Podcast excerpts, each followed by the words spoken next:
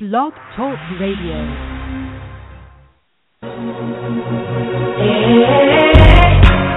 Thanks for tuning in to Let's Face It with Will Strayhorn and Friends, one of the most informative and entertaining talk radio shows today. From social issues and trending topics to sex and relationships, no subject is ever taboo. So join us now for real people, real topics, real talk. Let's face it.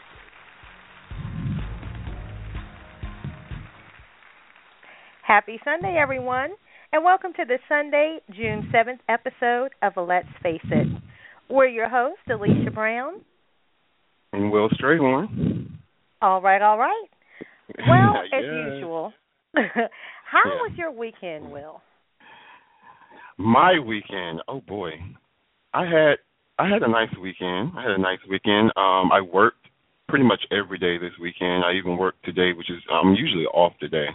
But um I've had a interesting weekend, one that I will remember for a while. But you know, all is good, God is good. And um Hallelujah. how was yours? How was yours? Weekend was just amazing and it was really confirming. Um, I had the pleasure yesterday to attend a women's Mhm. luncheon for one of my vision mentors. Um, And you know, it was just awesome. You know, I love the opportunity when women are able to come together and, and just share and see their lives transformed. But the biggest takeaway I think from that luncheon was the words of confirmation. Um, Mm. so many things just touched my heart that was just so wonderful and confirming about the vision of the show and, and what we, we we we are equipped to do. We love what we do, so that's why, you know, Mhm. we're always working. But you know, just what we're called to do. We're called to do this. We're equipped to do this, and then despite the challenges, we are ready for what the future has in store. Yeah. yeah. So and we talk that- about that all the time. Yes. But it's funny how you know sometimes I'll I'll say Alicia we should look into this. He's like you know what I was just thinking about that. How much in sync we are, especially with the vision and the future of the show. So I'm blessed to have you as a part of the show. Um, our Aw. other co-host Janae K, she will be back with us. She has not gone. Danielle will be back periodically, um, but Yes. um, we're still a family. But right now we're holding it down. So wh- what's the show about today? Oh, the show the show is awesome. The show is awesome and and the funny thing, the show is probably for me. I'll share a little secret with the listeners. I don't know Uh-huh. why and I think in the past few weeks it's it's just gotten worse. I have what they would call stage fright. So it's like that half an hour before the show I'm Mhm. just spazzing for Yeah. no reason. I'm just Yeah, so anxious. for no reason. You like you just asked me. You're no like, "What's wrong?" You asked me what was wrong. I'm like, "I don't know," but it's just like I'm, I'm feeling Yeah. anxious. So our expert is going to help us do that. Um, the Okay. show tonight is on letting nothing hold you back, conquering anxiety and defeating your enemies. And our expert guest is going to tell us how we can overcome anxiety, exhaustion, and pain, which were things I didn't realize were connected to that. Um, how to change Mhm. your negatives to positives, eliminate sleepless nights, which is another one of my problems. Um, Really? Let go of drama. Yes. You know, that's why I can come up with all these visions and ideas because I have a problem sleeping. so Oh, two o'clock in the morning, you have the best ideas in the world. Um, when normal Oh. people are sleeping. Yeah. yeah. Yeah. But she's really going to let us know, too, how we can let go of drama and struggle, and then how to live life free of fear. And if we're fortunate, she will help me with my anxiety issues right before the show. So, Yeah. it'll be a very So you have show. anxiety before the show. I used to have Yes. um anxiety issues before the show, but right now, you know, it's it's easy breezy right now. My biggest problem is in social situations where it's a large crowd. So I Mm. definitely want to talk to her about the anxiety when I get around people. I can do really well. Like today I had the um I was at a, a bridal event for domestic viol- violence victims. And um Yes. people came around the table and I was doing makeovers and they were asking questions and I was really you know, I was bubbly, I was really um As usual. really energetic and I was comfortable. I was really comfortable. It was like maybe six of us. But you get me in a room of 60 people and I get lost, and I, I, I tend to hover to a corner. So I need to come out of that if this is what I want to do. So hopefully our our guest Peggy. yeah. I can't do anything yeah. but laugh because that's my same problem, as you well know. Yeah, exactly. So hopefully we'll both walk out of here better equipped to do what we are called to do.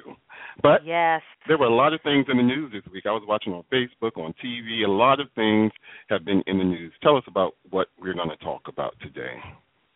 You know, this to me was probably one of the most absurd things I read this week. But there was a school kitchen manager that was fired for giving lunches to students without money. Um, this occurred mm-hmm. in Colorado. Real brief.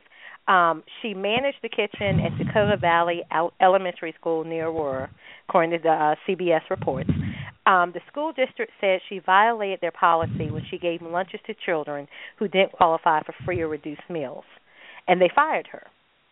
Now, mm-hmm. the district said they would never let a child go hungry, but one of the things that this lady said was for children whose parents make too much money to qualify for either a reduced or free lunch, they're offered a slice of cheese on a hamburger bun and milk. Mm.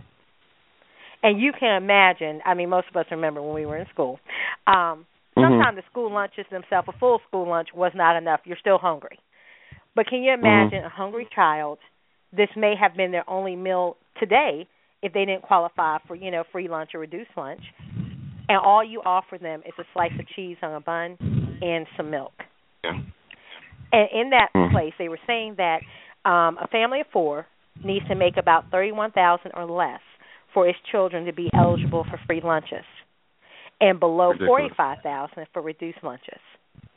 And an elementary school lunch in that district is two dollars and eighty cents a day.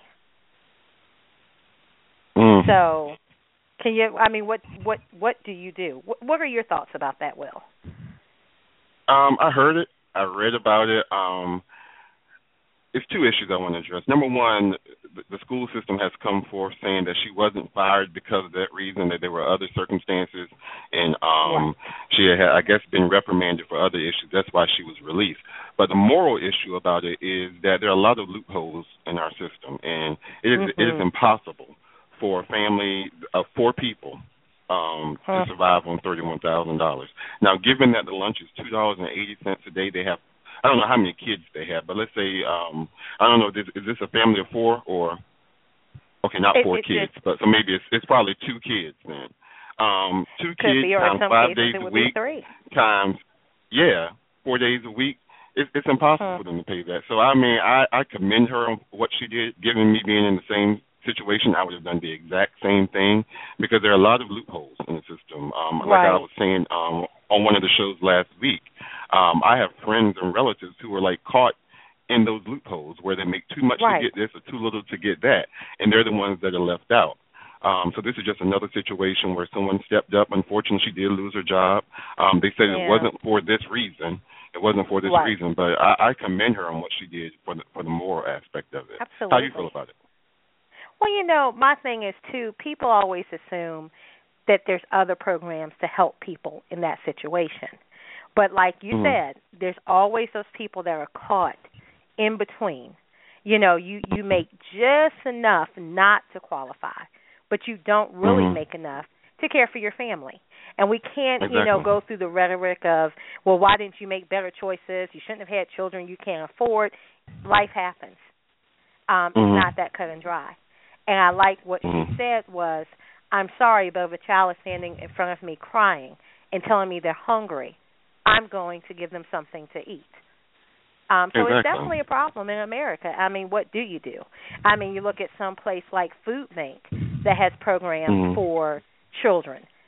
They're flooded. Mm-hmm. You know, they're constantly trying to do drives for donations. But you know, people, organizations, they're tapped out. So what do mm-hmm. you do? I can't say if I was in her position, I wouldn't have done the same thing. It's just really, just, really just disheartening. I would be interested to know what some of our listeners think. If you go to our Facebook page, which is Let's Face It Radio, or on Let'sFaceItRadio.com, there's a space for you to give some feedback to our topics and to our show. Um, I love to be able to hear what some of you guys feel about if you, if in that situation, would you do the same thing? But Mm. there's another story in the news, and this really this next story kind of touches my heart because I was in the same situation a couple of weeks ago. You were in there when I when I graduated um, from college, and I would have been one of these people because um let's see, where was this in Sena, Senatobia, Mississippi. Senatobia Mhm. High School. Um a group of people basically received arrest warrants um for their arrest and possible fine because they were cheering during Mhm. graduation. Um just to sum it up pretty much, I guess it was the school the school superintendent or the principal who basically let people know in advance that they were not supposed to make any noise while the names were being called. And they didn't say that you know you couldn't cheer, but they wanted to make sure that everyone everyone's name was called and then you cheer at the end, which I can understand because Yeah. um at my graduation I purchased one of those horns, you know, the loud horn. But something just kept telling me not to let them do it. I kept texting them saying, "Don't do it, don't do it," because I heard Will. they read those names pretty rapidly, and my horn could have overshadowed somebody somebody's proud You know moment. what? So I was really glad, and I can understand this. I don't know about this. I think there were Senate. what They, they said they could get maybe five hundred dollar fine or six months in jail. I think that's pretty Yeah. steep for that crime. But I definitely do believe in um some type of reprimand because it was stated the reason was really valid and I like I said, being in that situation I definitely understand that a lot of noise and with them speak calling the name so rapidly, you will miss that next person's name and then that family will miss out on their moment. So I can Hmm. understand in holding all the applause to the to the end. What do you think? That sounds so nice, Will. I'm gonna disagree. Oh, okay, Okay. because first Okay. of all, one of them that you, I I, I understand. I, I agree with you. I, I totally respected your graduation, sort of. Mhm. Um, when when they said hold the applause to the end. uh-huh. Oh, okay. Well, let me not go with that part. Let me just say this part. Um, Mhm. One person, she says all she said was she yelled out uh, her niece's name when she went across the stage. And we know most of us would have done that. Then someone else Yeah. said, "You did it, baby." Okay, most Mhm. of us would have done that. You know, if that's all you did, we weren't there. But if that's all you did, I don't think that's worthy of the the penalty is here. However, attending your graduation, as wonderful as it was, there are some people that really, really irritated me. and I'm just like, Really? you're yelling. Oh yeah, oh yeah. Uh-huh. I mean, you're yelling, you're screaming, and it's not like that quick whatever. You're still yelling. Like I mean, they were just yelling the person's name. Hey girl, hey girl, did this? You know what? The rest of us might want to hear our graduates too. And then I remember there was one moment where people were trying to get closer to take a picture, which Mhm. I, I I can't say that's wrong, but when you're standing there for like a good five minutes and you're blocking everyone else who might simply want to stand up and take a picture or see their graduate walk across the stage, it it does get to a point where it's a little bit too much. So I mean, everything in decency and order, but at the same time, when it was your time to walk across the stage, they were not going to tell me that I wasn't going to go down the steps and get that picture. So I got the pictures, but you know. So, So you I- I agree, the five hundred dollars or six months in jail is good for that crime? You know what? I, I wish they would have tried it. like, no, I'm gonna get my picture, and I'm gonna scream, "Go, Yeah. Will!" And you know what? You, you're not gonna find me no six months in jail, five hundred dollars. But I understand they wanted to make a point, but I think that's just a little bit too excessive. And then, you know, what I wonder, Yeah. you have like a couple people that you may appoint out of, but I'm pretty sure those were not the worst people there. So how do you draw the Yeah. line between we target these four people, but you know maybe these other 25 or 50 people we're not doing anything to? That's unfair. Exactly. That's true. Really That's unfair. true. Understood. Okay. Ugh, you took me back. I'm gonna get so it together next? now. Yeah. Oh, well, you know, let's save this one for last. I don't even have to give you the summary of the story. Yeah, because Yeah. everyone already knows about it, and you know I feel some Mhm. kind of way. But the Bruce Jenner um transformation to Caitlyn Jenner, and I think everybody, unless you've been under a rock, have seen that Vanity Fair cover with the Mhm. caption "Call me Caitlyn."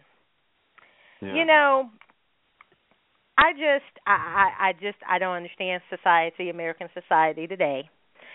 Um I Mhm. do fully understand why he would have excuse me, why she would have that caption on the cover. Call me Caitlyn.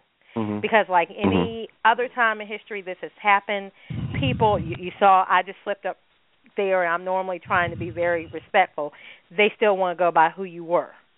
So, you know, there's mm-hmm. times I think his mother was interviewed and she said the same thing. It's going to be hard to not say him or not call her Bruce and adjust to calling him Caitlyn. You know, you're used to this mm-hmm. person in this image. But at the same time, I think, you know, there were a lot of people on, online that cheered and said, you know, you go, you're you're brave, you deserve a bravery reward award. And then there were other people that they were just so nasty. I mean, mm-hmm. so derogatory, so mean spirited, and you know, it's something we see over and over again in the media. And I, I'm always mm-hmm. taken aback by how you don't see this person as a human being, but you just see mm-hmm. something that you want to make fun of. You see something that you want to make an example out of. And I, I think people, you know, it, it's it's so funny when everybody can get together and make a joke, and you have people that support you and laugh, but but you completely ignore this person's struggle. And this act, mm-hmm. it doesn't matter how how you personally feel or if you're for or against whatever, but the fact that this took a step of courage and this is something that this person felt was right for them. And I don't see, you know, it's like people do with children. You're like a bully. I don't see why this is okay. Feel how you want to feel, but don't outwardly take the pose to just be so mean spirited and hurtful. I don't know, Will. What was your thoughts on that?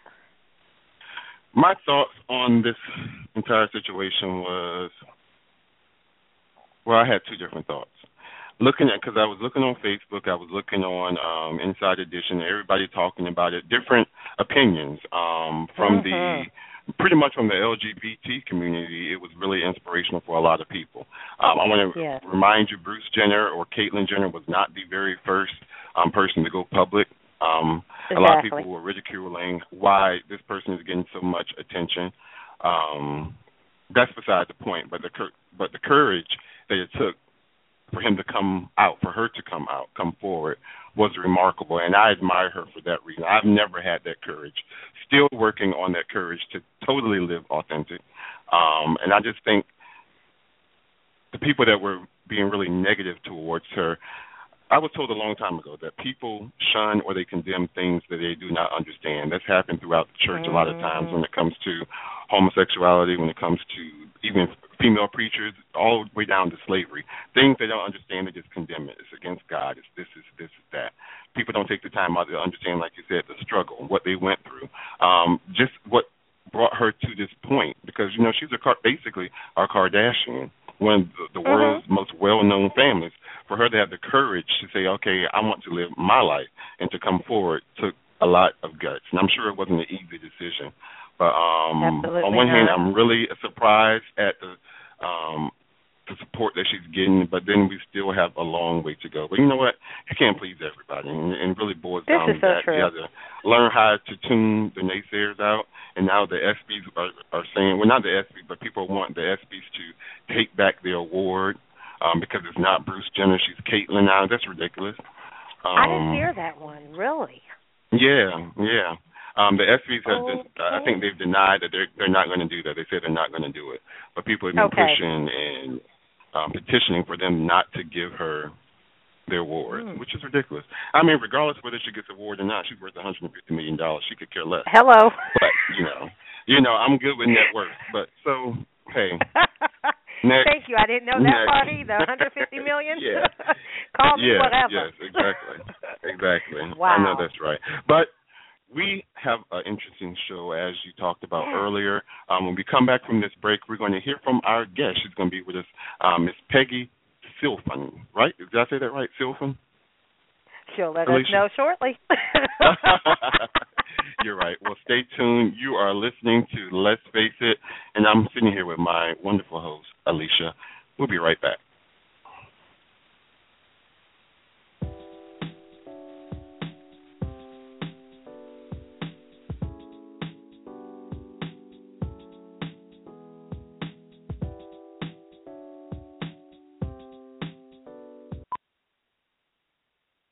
Hey y'all, Cedric the Entertainer here with Niecy Nash, taking a break from shooting The Soul Man to introduce you to Patience. Hi. Patience is a patient at St. Jude Children's Research Hospital. Families never receive a bill from St. Jude for anything because all a family should worry about is helping their child live. St. Jude won't give up until they end childhood cancer, sickle cell, and other deadly diseases. Because of you, there is St. Jude. Learn more at stjude.org. what's up? This is Jaheim, and I'm down with Life Beat, and I just want to let all y'all know, man, y'all need to go out there and get tested to prevent the spread of HIV/AIDS. Remember, it's not a game; it's life. What's up? This is Alicia Keys for Life Beat. The music industry fights AIDS. Every hour of the day, two young people are infected with HIV, the virus that causes AIDS. Don't be one of them, for real. Protect yourself, all right? If you choose to have sex, you know, use a condom, all right? If you need to get tested, call your local AIDS service agency. For more information, call 1 800 342 AIDS or log on to www.lifebeat.org. You're listening to Let's Face It, one of the hottest talk radio shows on the web. Are you looking for more exposure for your brand, product, event, or special story? Let's Face It Radio is the place for you. We're also seeking guest experts specializing in sex and relationships, health and wellness, politics, law, spirituality and religion, just to name a few. Looking for low cost marketing opportunities? Well, look no further. We offer multiple advertising campaigns via website ads or audio commercial opportunities played live during the show. Visit www.letsfaceitradio.com and complete the appropriate contact form for more information.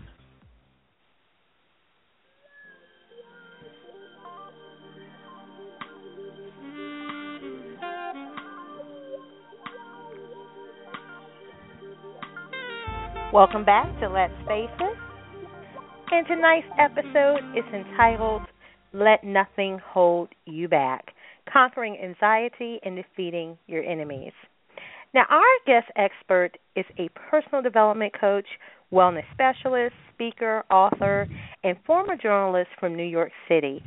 She spends her time helping people overcome life's big and small frustrations and challenges her book, Escape from Anxiety Supercharge Your Life with Powerful Strategies from A to Z, will be available June the 11th at Amazon. So let's welcome to the show Peggy Sealfon. Thank, thank you, Hi. Alicia. Hi, Will. Thank you. Oh, it's wonderful to be here. Well, we're glad to Thanks have for you. coming. How are you doing this evening? Exactly. Oh, fantastic. Fantastic. I've been listening to both of you. It's been fascinating. All right. Enjoy the show. How was your You're weekend? great. How was your Oh, How was your fabulous. weekend, Peggy? Abs- absolutely fabulous. It's been really a, just a superb weekend. Lots of activities with lots of friends, and uh, I actually just came from an Ayurvedic cooking class. Oh, wow. Isn't that a mouthful? Yes. Yeah. so I I smell like lots of cumin spices and coriander and all sorts oh, of very Ah. interesting things. A lot of fun. Now that just that makes sounds me hungry. interesting. Yeah. Yes. a little different. Well, Peggy, as you heard, one of us, who shall remain nameless, has a little Yeah. bit of stage fright before every show. Now, quick explanation. It used to be fear of the unknown and getting used to, you know, this new avenue, and now all of a sudden, not fearing anything, no anxiety over any particular thing, but just freaking out right before showtime. So, on that sweet note, can you define what anxiety is and share the difference between everyday normal anxiety versus when you really have a clinical problem? Absolutely. You know, it's so interesting because you mentioned that I was a journalist in New York, and I had the great honor of interviewing James Earl Jones before he went on stage for a theater performance. Mhm. And he confessed how anxious he was before the performance. And really, what it boils down to is when you're a performer and you're about to go on air, there's a Mhm. rush of adrenaline. You have the stress response happen, and it's that fight or flight. And it's interesting because the number one fear um, across the board, according to the American Institute of Stress, is fear of public speaking. So people are Mm. very nervous before they get up and speak. well, it's a very normal thing. And here's the thing that is really wonderful about it, actually, because it releases all these hormones that make you really alert. It actually makes okay. you sharper. And so okay. for that short burst, it's actually very positive. Here's the downside. If you have it Uh-huh. all the time, if you're constantly feeling that level of anxiety and you're constantly having those bursts of hormones, the cortisol, the adrenaline, that's very depleting. And what happens is people start getting paralyzed to actually do everyday tasks. You know, some people Mm. just have natural anxiety from just our humanness, you know, our vulnerability. Like, you know, you could be nervous just paying your bills, right? or Mm. driving driving in traffic, right? Right. But here's the thing: if if you have really irrational fear, fears, exaggerated worries, or you really Mhm. dread doing things to the point where you can't do them, you're not getting out of bed in the morning, you're Mhm. feeling hopeless. Those are serious. Now you've got something that really needs to be addressed more clinically. And you know, here's something that I think is really important to address: is the fact that you know, at that level, it is considered a mental illness. And uh oh, you know, we have this stigma about mental illnesses, right? You hear the word, Right. right? What was Mhm. your reaction? Wow, yeah. That's kind of Right? scary. So, so right. Yeah. But now, he- uh, you know, and here's the thing: when you hear that someone has cancer, what's your reaction? Mhm. You- you're Okay, you know, you You- feel you- compassion. you feel- you you want to You feel compassion, you you feel sorry for them, you feel yeah. Right. Right. So mental illness is like a mental cancer or diabetes of the brain, and it's very treatable, and there's things you can do about it. And I love the idea that you you know talked about at the beginning of the show, just the idea of really breaking through and facing facing your fears and really being able to transcend, because that's a lot of what I empower people to do through these different techniques that they can learn. And so there's definite opportunities for relief, but seriously, Alicia, what you're experiencing is very normal for the kind of work that you're in and what you're doing. So Thank God. before a show, just take some nice full deep breaths and go Okay. on the air. And break a leg, as they say. Now let me just confirm one thing, because I'm feeling better right now. But you know, for someone that like every time, you know, you're gonna go perform, like every time you do public speaking, or every time you're on the radio, and you continue to have, you know, this same level of anxiety. Is that normal? Like every time? Actually, um, pretty much when you're performing, because again, you want that higher activation of just you know mental clarity and all of that. So you really actually want to use that to your advantage. And performers get that before they perform. It's just not an unusual thing. The point is you don't want to carry it past the on-air time. So if afterwards Right. you're still feeling that, then it's a problem. Oh no, I'm good after that. Once we hit showtime and the mic comes on, I don't care if it's on the stage or on the radio. I'm good. It's just getting up to that point. yeah. But other So, than know like so look at it differently. You know, Mhm. use it use it to your advantage. Then uh, you change All your attitude about it instead of worrying about, oh my gosh, why am I feeling this anxiety? Just go, hey, this is my performance anxiety, and I'm going to have All a great right. show. I have been redeemed. Thank you, Lord. You know Now, what? what are Peggy, some of the other Peggy types and of- Alicia both. Well, I, I had a, I had a statement, I had a comment because you know, just listening to what you were saying, it took me back to when I was taking Toastmasters and I was taking public speaking classes. Um, what really helps me now is I, I had to get in my mind that usually people really genuinely want to see you do well. So if they tune in to you, if they come to see you perform, they don't want to see you bomb. So if you get in your mind that these people are not here to judge me or whatever, um, to me it helps relieve some of my fear, especially when I go do the hosting, whatever. People really want to be entertained. They want to see me do well. They don't want to see me get and get stage fright or anything like that. So that kind of helps alleviate alleviate some of my fears. I don't know if it. And you're just telling me this oh, I now. wanted to pass that around. Yeah, you're just it- because telling me that Peggy now. Said, Peggy said something that kind of it kind of brought it to my remembrance. Oh. What am I going to do with and? Alicia Will is holding out on you. You know that. Yes. Just, I don't know, Will. but Oh, you no, Guys, he's just saying this now. but you know that's that's part of performance too. You know when people do get up to speak, if you really visualize that you're speaking to a close friend or a good, just be Mhm. conversational, be relaxed, be natural, be passionate, be who you are. And when you're Yeah. authentic, you can't go wrong. When you really speak from the heart, it guides you. And the audience recognizes it and they feel it and they're with you. And even if you um, say something incorrect or you trip or you do something silly, it doesn't matter because they're with you because you're authentic. Okay. Hmm. Okay. Okay. What is what are some of the different types of anxiety? There are many, many different types, and probably some of the most common are the panic attacks, general anxiety disorder, bipolar, obsessive compulsive disorder, OCD. And I actually work with a lot of clients with post traumatic stress disorder, the PTSD. And um, okay.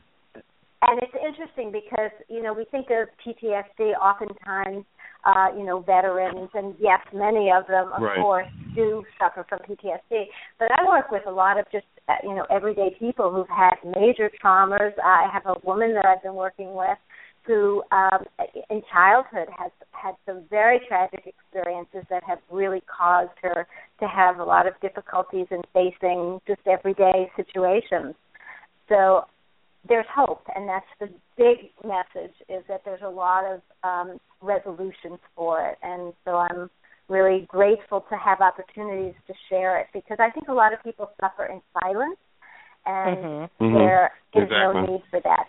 There there are ways to transcend it and to really be able to have a full, uh, healthy life.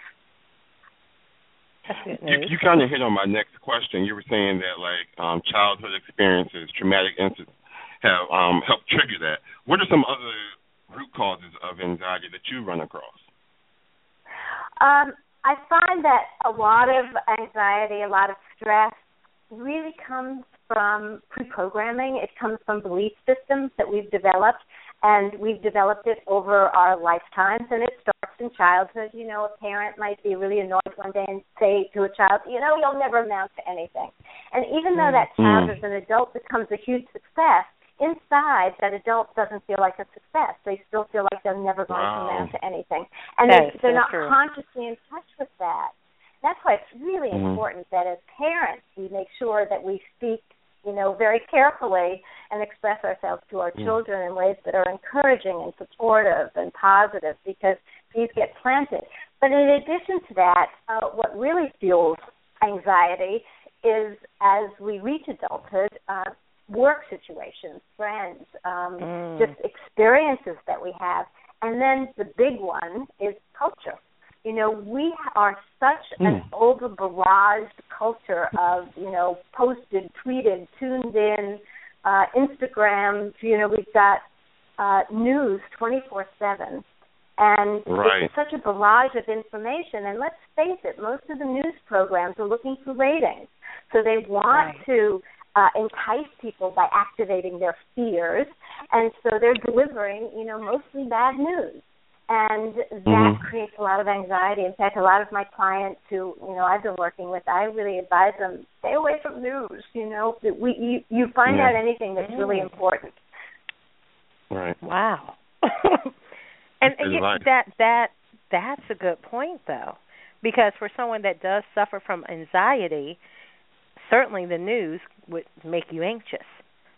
Well, Mhm. not only that, you know, there um people who suffer from serious forms of anxiety are already having sort of unreal perceptions of their reality. And now you're feeding them all of this negativity.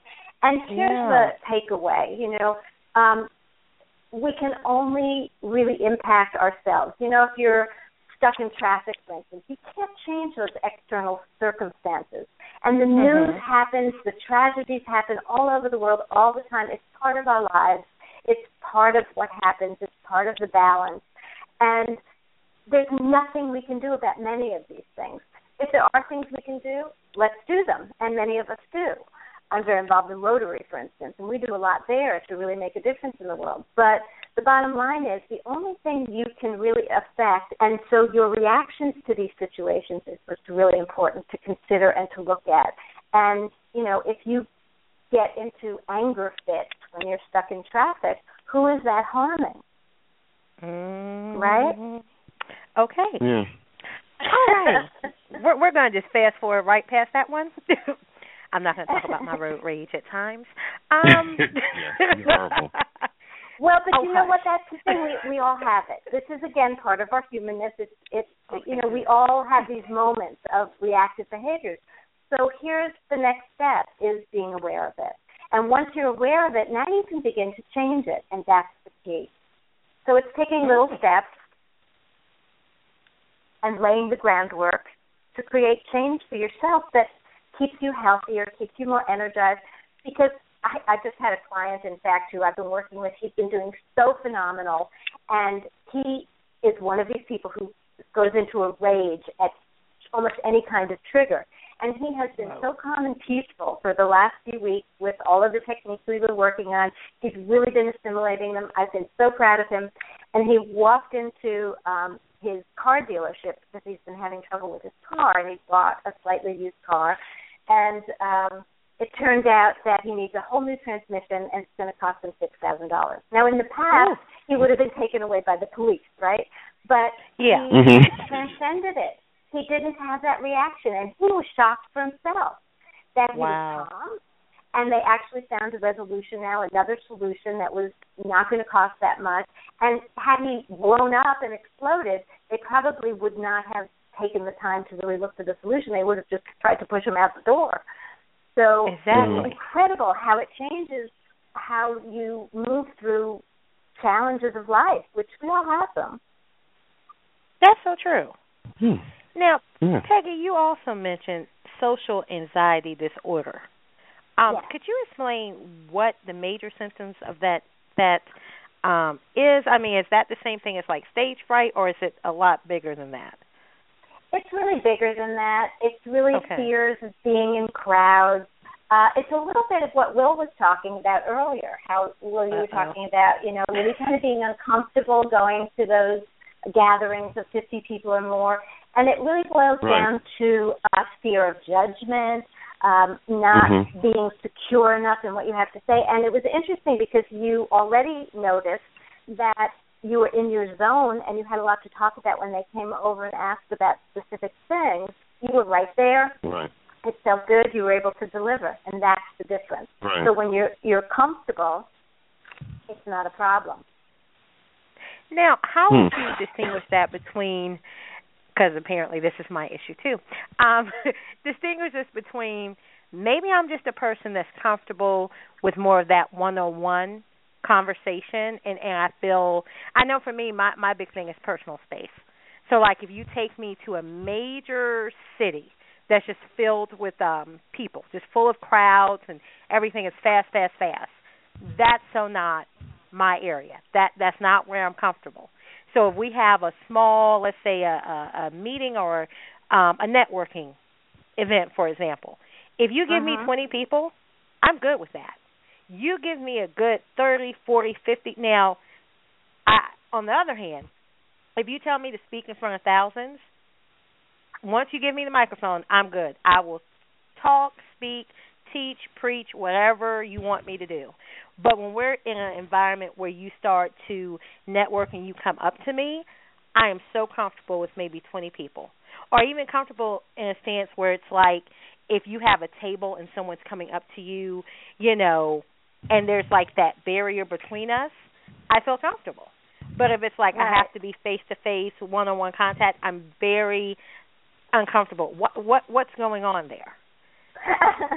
well, again, it, it it comes down to uh, probably some preconditioning that you've had in in situations that you're you know long past, but it it's Mhm. triggered in the present, and so you're responding to the present um, in in a sense inappropriately, but it's because of things that you've experienced.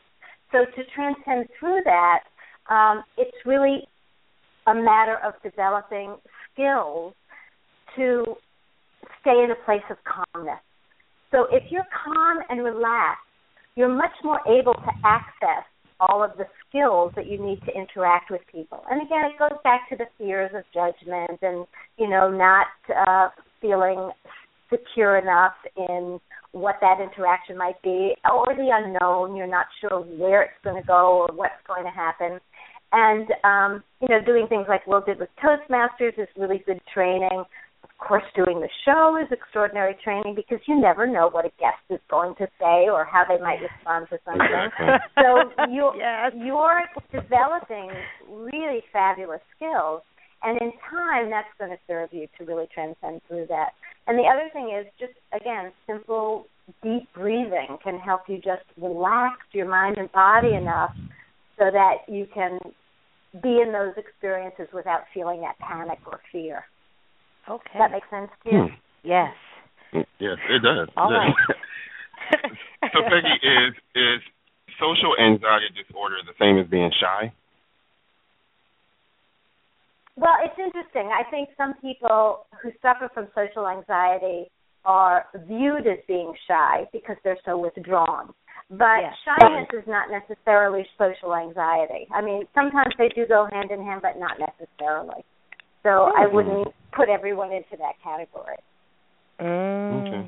And uh, and other than the reason, other than the things that you said, you said like toast Toastmasters, doing different events, um, especially breathing. That's what I'm, I'm trying. Yes. I'm actually enrolled next semester in um, a class for voice and diction and public speaking, and they're going to teach us breathing because I know that plays a lot in how you deliver.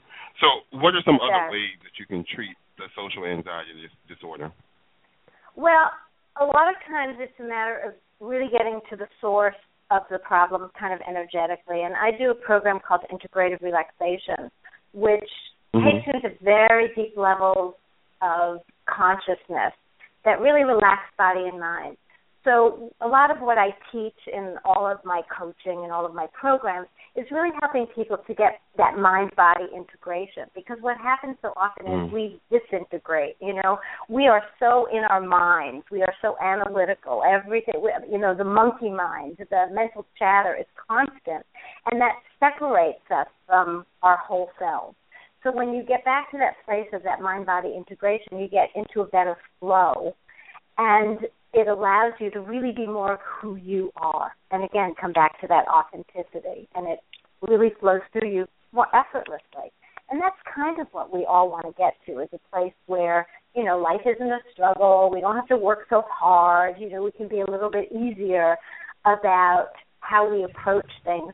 And even challenges can be approached much more easily when you are in that place of integration. So there's some different things that you can do. Now, people who suffer from serious uh, SAD um, do oftentimes need cognitive behavioral therapy or medication. I mean, they might need to seek, um, you know, a higher level of professional help. Personally, I like to use a lot of alternatives uh, to really help people develop more of themselves, more of really who they are, and be able to get more into that place of beingness rather than thinking and doing and panicking and fearing, uh, relaxing with what is. And that takes a little bit of practice. Uh, there's a number of different techniques uh, to help people get to that point. I don't think we have enough time in the time that we have to share them with you, but I would love to. In fact, I have one simple technique for just de-stressing. Um, listeners can go to stressbusteronline.com and they can Mm. get um, a little three minutes to de-stress.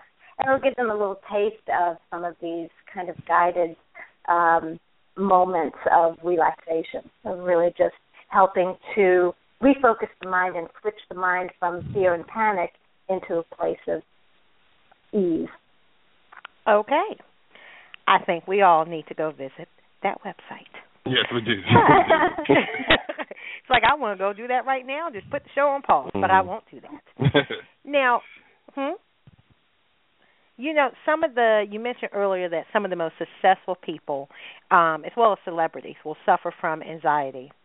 But you know, you would never know that based on their performance. Which brings me to the question of does a certain level of success or achievement bring with it its own level of anxiety? And if so, what are some of the things um, that you can do to prevent that from getting out of control? Well, I think it only brings uh, its own level of anxiety if you allow it. And again, I think Mm. if you come back to that place of integration of mind and body, of awareness, of breathing, of uh, being calm, of being in a place of peace, and again, there are many different ways of achieving that, it allows you to avoid having anxiety get out of control. And again, some of the anxiety that performers feel is a natural evolution of performing. But again, if it goes beyond just their performance and it, you know, seeps into their lives, then it is a problem and and they probably need to address it. And again, there can be many different ways of addressing it.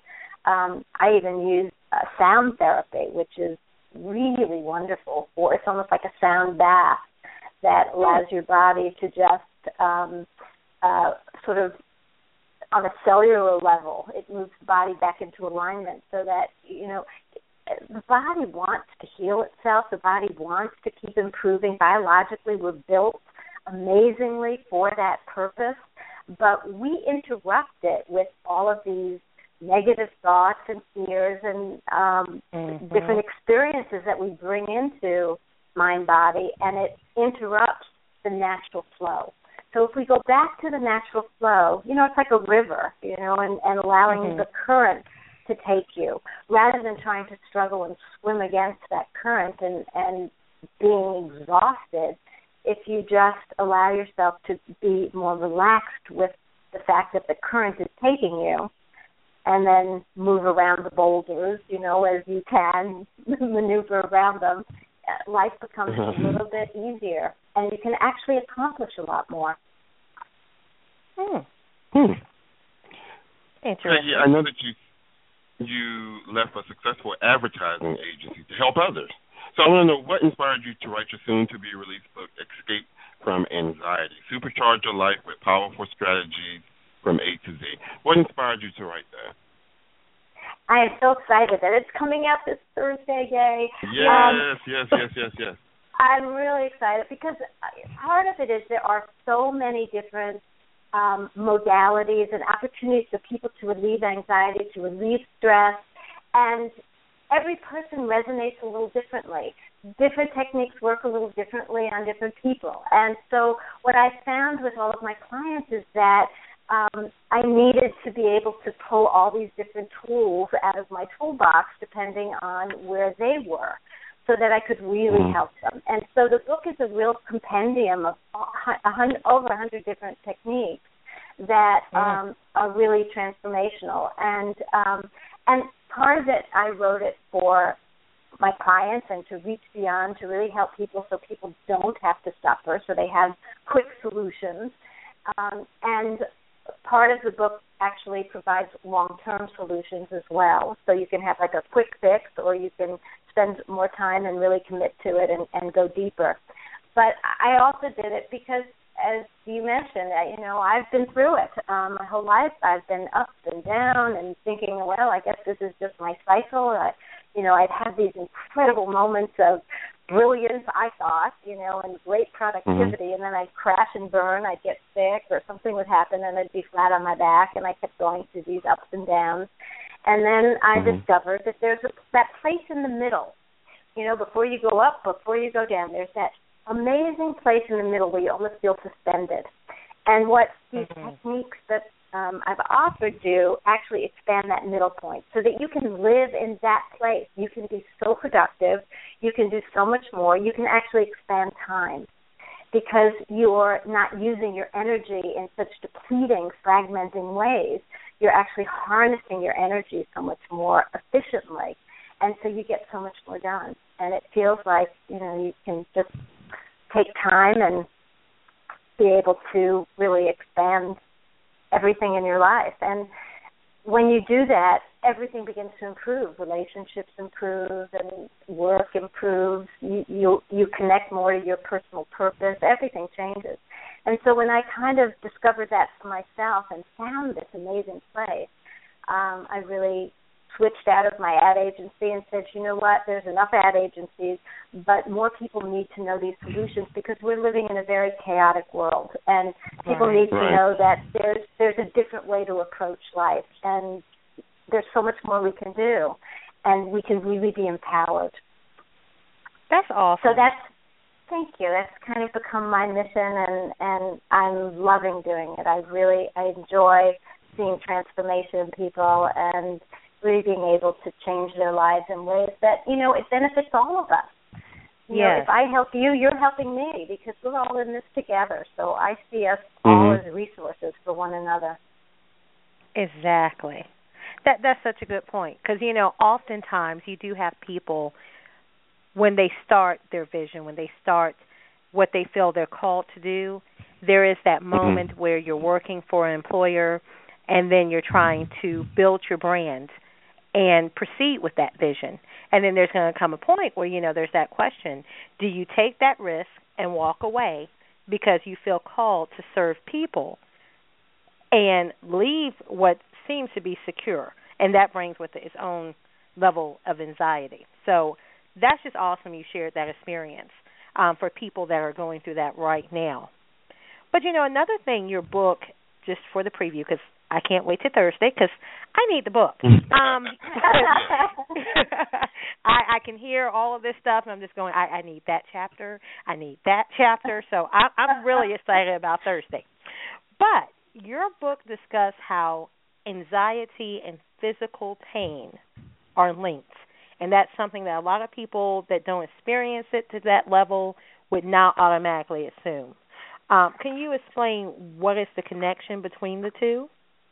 It, there is a huge connection. Part of what happens when we're stressed, when we have that anxiety, when we have that release of all the cortisol and adrenaline and all of that, when we're in that fight or flight mode, all the energies go to our limbs so that we can either fight against that ferocious tiger, which is in our mind, or, you know, run away. And what happens is the energies get siphoned away from some of our um, non-essential functions at that moment, and those non-essential fun- uh, functions might be digestion, our immune system, and so it causes illness, it causes imbalances. People get sick, and you know a headache isn't just a headache. A headache is a sign and a symptom from your body saying, "Wait a minute, something's out of balance. Pay attention." And most people you know, again, in the lives we live, we're so busy, we're so multitasking, and we don't take time to pay attention to what our body's signaling us. And it's really important that we begin to tune into that. So, what happens is we get pain, we get sick, and as that happens, that actually fuels anxiety for a lot of people. One of my clients, in fact, as soon as she, you know, has a headache, it, it she gets depressed because she thinks, oh my gosh, you know, I, I and she starts getting these panic attacks about being ill, and so it feeds one another. But you can interrupt that, and it's amazing. Um, some of the breakthroughs now in brain plasticity and the neurosciences really talk about how. Um, I'll just give you one quick little thing. Um, if you you know, have a chronic pain, let's say, in your hip, if as you're feeling that pain, you can actually change your thought process to think about and visualize something that you love, something beautiful.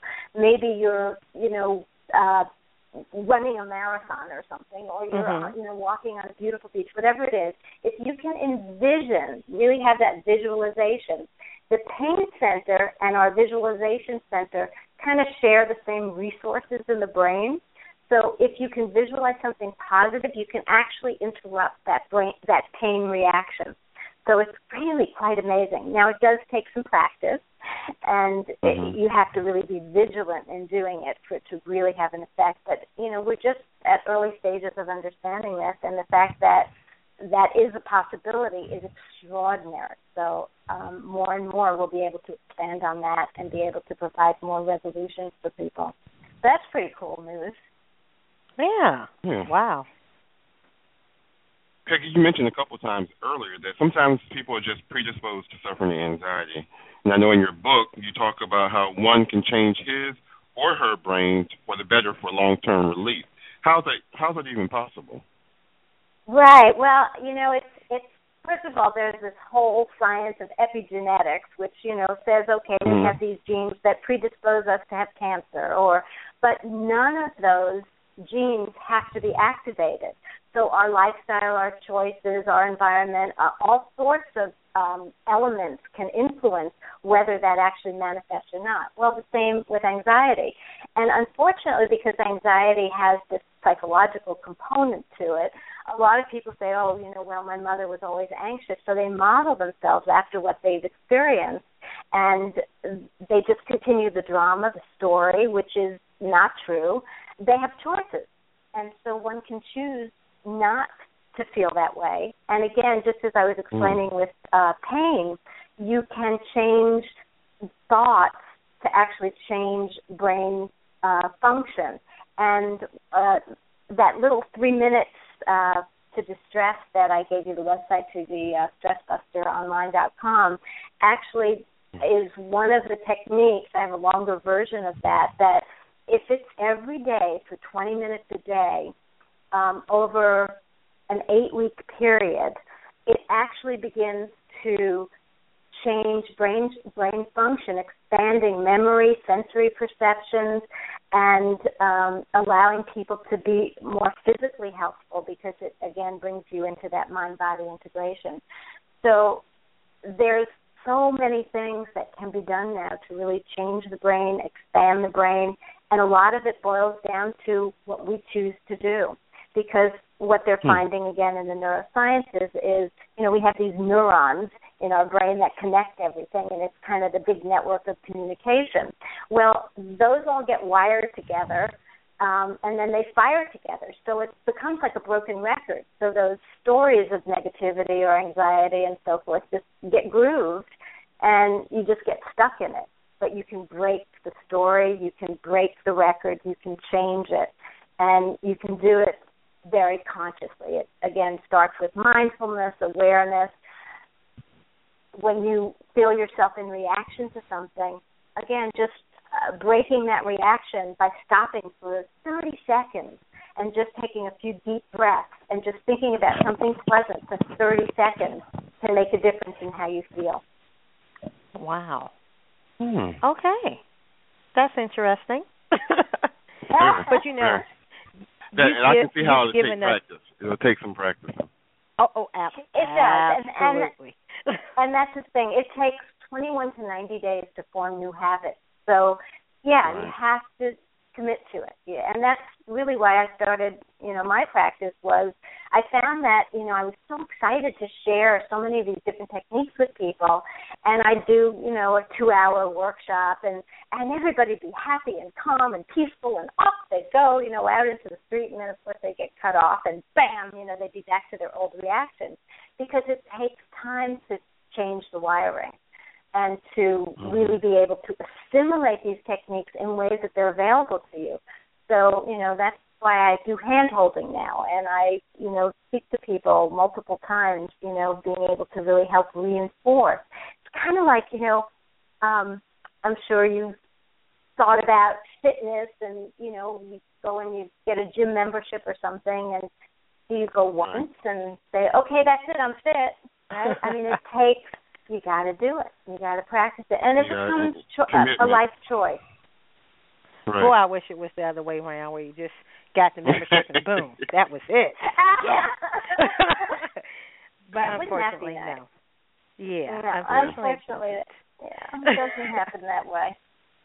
But no, but it doesn't. The thing is, is by investing a little bit of time because you deserve it. This is time that you invest mm-hmm. in yourself to know that you're going to have so much more energy, you're going to feel so much better, you're going to be yes. so much more inspired, you're going to be so much more creative. I mean, aren't you worth it? Yes. That's true. right? Absolutely. I mean, when when put that way, it makes it more clear. Yeah, it's true. We just have to do it, Alicia. No excuses. yeah. I'll talk to you later. we have to devote the next. We have to devote the next 21 to 90 days to do that. Well, and what's great right. about your partnership is that you can remind each other, you know. Oh, he does all the time. Exactly. no, he's he's a good encourager, good inspiration. So if one slacks off, you can look at the other one. But he's a little bit Mhm. too calm. So you know, back to the anxiety issue. Yeah, but I guess one of us has to be calm while the other one's anxious. So that's a good thing too. Yeah, we balance. But That's that's the balance, right? Yes.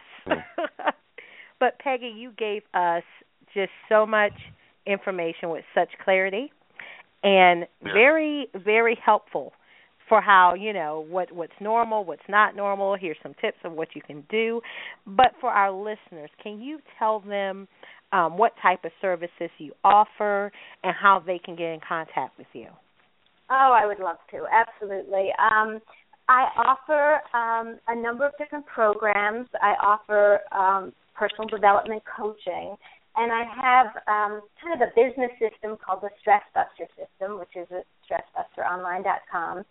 And for individuals who really want to supercharge their lives, who really are ready to move into the next phase, to let go of fears, to let go of negativity, um, I have an integrated life plan where I work one on one and we customize a program because there's so many different aspects of life. We have work, we have finances, we have relationships and mm-hmm. health and all of these things need to be in balance. And one of them is always somewhat out of balance. So what I do is I help an individual really identify what area really needs to be in balance more than another, and sometimes it's multiple areas. And then we develop a plan and then implement it. So for that program, they need to commit to at least a month because, as I mentioned, it takes at least 21 days to create a new habit. And that way, I'm with them. I help reinforce it. I'm really able to show them the way and be there to answer questions. So if a technique isn't working, we look at okay, how can this work more effectively? Because that's what happens when people have tools, they go off and then they don't quite know how to use them and so they throw them away. And this is a way of being able to use it. So they can go on to integratedlifeplan.com or they can go on to my website, which is just peggysealfon.com. And Sealfon is spelled S as in Sam, E A L F as in Frank, O N as in Nancy. So it's peggysealfon.com, and there's lots of information there. In fact, I have a, a cool six minute video on Is Your Anxiety Normal? Um, mm. So that mm. might be something that your listeners would be interested in watching. And uh, that'll be under the blog. So there's lots of information on the site, and um, I'm happy to help anyone who needs it because suffering is optional. You yes. know, we really exactly. pain pain is inevitable, but we really don't have to suffer. And there really are mm. simple solutions. And a lot of the solutions that I help people with, you know, they don't need any special equipment. They don't they don't need to go anywhere. They just need to take time to give themselves what they feel they deserve and to develop these techniques and skills to be able to really uh, transform their lives in just profound ways. So it's it's exciting. Mm-hmm. Absolutely. I think it's just so awesome. I, I I'm in full agreement that you did the right choice or made the right choice to leave the advertising agency. Because you know, there's so many people that if you said go to a therapist for anxiety, it's just not going to happen. But you know, no. people like you, I feel comfortable. You know, I don't see it as a big issue to come to you first and have you sort of walk me through and we can have this plan and you know what i can get help now like you said i'll come up with these um, strategies for you and then walk you through implementing them. If this doesn't work we'll examine why. I think people welcome that type of service more so than therapy. And then if it's a case where they truly would be helped by having therapy as a follow up they're sort of more embracing of that now. Because you know you, you see the improvement. Right. Absolutely. And the other thing is that uh, very often I work with clients as a complementary program. So in other words, you know, it complements if they're seeing a psychiatrist or a doctor. In fact, I have a lot of doctors who send their clients to me. Um, doctors oh, wow. who are dealing with things like fibromyalgia and a lot of physical ailments because a lot of these kinds of ailments are caused from stress and anxiety. So, yes. um, you know, I'm working a lot more with the medical profession, which is really great because I feel like that is where we need to go. We need to yes. have more of of a. I, I don't really like the word holistic, but I don't know how else to say it because it really is uh, a multi-pronged approach. There's no one solution that fits all and we need to be sensitive to that and we need to develop it and that's part of what I feel, you know, my purpose is and I love doing it. Awesome. Well, you know, again, we thank you for coming on the show. we we we Yeah. thank you. I personally thank you for all the Come information back, you please. shared. Especially after the book Oh, is out. would- Come back. yeah Oh, I would love Yes. to. I would love to. And I really thank you for the opportunity to share all of this with your listeners. And you guys are doing a great job, so I'm really happy to be Thank part you. of it. Thank you. And Thursday, Thank you. Thursday, Thursday, June yes, the yes, 11th. yes, yes, Thursday, yes. Where can they get a copy of it? Where can um, they actually, get a copy if you of just it? go to my if you just go to my website, peggysealfon.com, Mhm. um, and click on the home page, there's a link, and you I'm actually giving away some free things that you might be interested in. Mm. Um, Okay, So okay. yeah, so We're gonna put a link- the best way. I'm sorry. We're going to also put a link. We're going to put a link to your page on our website as well, Yes. so listeners can go to let'sfaceitradio.com and they can click the link to go directly to your page. I'll make sure I do that later tonight. Awesome. Absolutely. Thank you, Will. That's fantastic. But again, we thank Okay. you and we look forward to having you back on. Thank you. Yes, I appreciate yes. it. I'm, Thank I'm you. forward Have a good it evening. All right. You too. awesome. Bye now. Bye bye. Bye bye. Great Wow. information. Great Absolutely. information. Wow. And I feel so much Yeah. better right now. I I really do. Do you? But we're gonna We'll see how you Hmm. feel next next week about Oh, seven Lord. about seven forty five. That's when you start You know texting what? me. The am book so is out then, so I'm okay. By then, I could have read chapter three, and you know, I went to the, the stressbustersonline.com. I'm gonna be all Yeah, right. yeah. Okay. But All right, listeners, all we're right. just gonna take a quick commercial break. Please stay tuned because we have something Oh yeah. special planned for you next week. And you're listening Yes, to do. Let's Face It.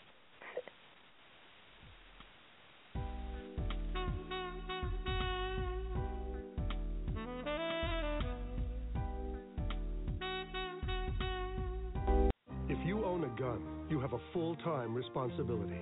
When you aren't using it, be sure it can't get into the hands of curious children, troubled teenagers, a thief, or anyone else who might misuse it. Your family, friends, and neighbors are all counting on you. Remember, always lock it up. For more information on firearm storage safety, visit ncpc.org. This message brought to you by the National Crime Prevention Council, the Bureau of Justice Assistance, and the Ad Council.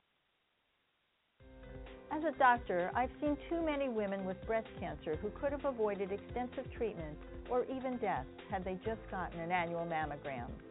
Every major medical organization experienced in breast cancer recommends annual mammograms for women 40 and older. Please, if you're 40 or older, get a mammogram every year. If you have a family history or other risk factors, talk to your doctor about what's right for you. To find an accredited center, visit mammography-saves-lives.org. Hello, those of you out there in Radio Land. This is Alicia Brown, the Joy Guru, and I hope you're listening to Let's Face It with Will Strayhorn and Friends. If you follow the show, you know that we always have something crazy going on, and you've probably seen that other side of my personality. But in addition to being a radio host, I'm also a motivational speaker, author, and joy enthusiast. One of my greatest works was the book, Sometimes All You Have Is Happy A Guide to Obtaining Happiness While Awaiting Your Dreams. I'm asking you to join me on this journey to empowerment.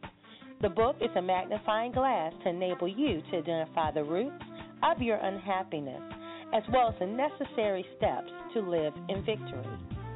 As someone that suffered from childhood abuse and thoughts of suicide, there were lessons I learned along the way that enabled me to transition from being a victim to a victor. This book includes thought provoking questions and exercises to enable you to take the beginning steps to reclaim the happiness, peace, purpose, and joy and power that you were designed to have. We cannot conquer what we refuse to face. Joy is a choice, but it should not be optional. Choose joy today. For more information, visit me at thejoyguru.net or go to amazon.com to find out more information on how to purchase your copy.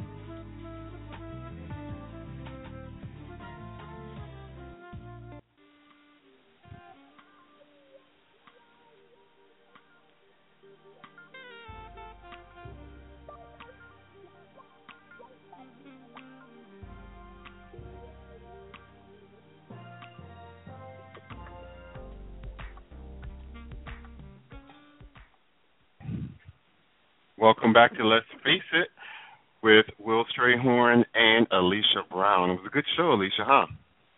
Oh yes, Lord. I feel relaxed. Yeah. Did you did you have a moment of anxiety right there? It sounded like you had a moment of anxiety. Did you? Eh, just a little one, but I I I I started breathing real deep, so I'm okay. You did. Which you well, can't tell good. about well, that stutter. that's good. That's good. I'm gonna be all right Thursday. So, good. I know that we have a wonderful show next weekend. You want to tell us about it? Lord have mercy. I, you know, it sounds cliche. I say it every week, but it's the truth. It's not a cliche. Each week gets better and better. Next week's show is entitled Addicted to Love. And our guest expert is just as intriguing as the topic. Ethlie Ann Vare is a journalist and screenwriter who's best known for her work on television shows like CSI, Crime Scene Investigation, uh, Silk Stockings, and that was one I remember from. It wasn't that long ago, but anyway. Um, and other Mm. productions along.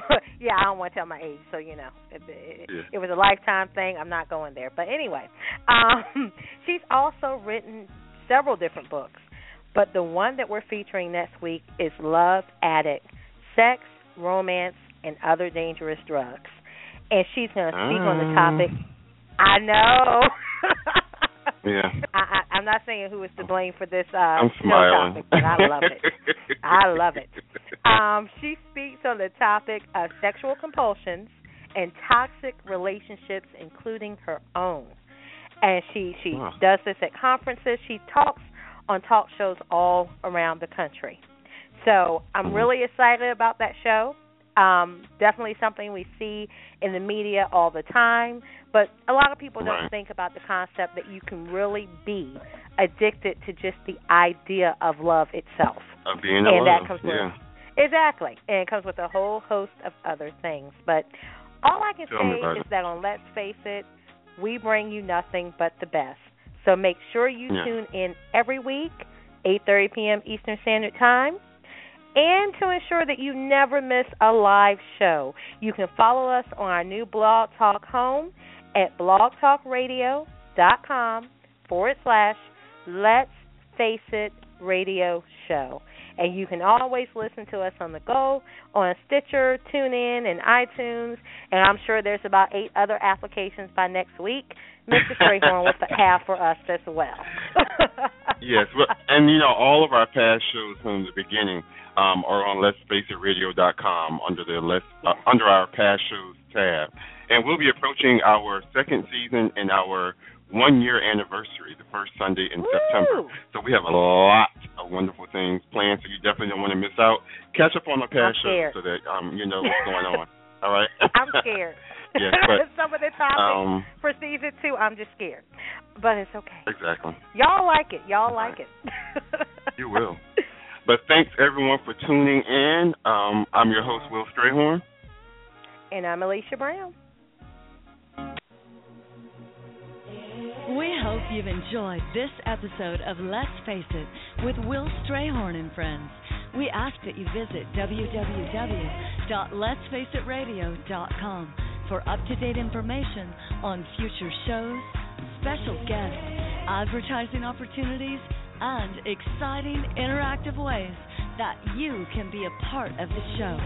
Join us next week, same time, same place, for real people, real topics, real talk. Let's face it.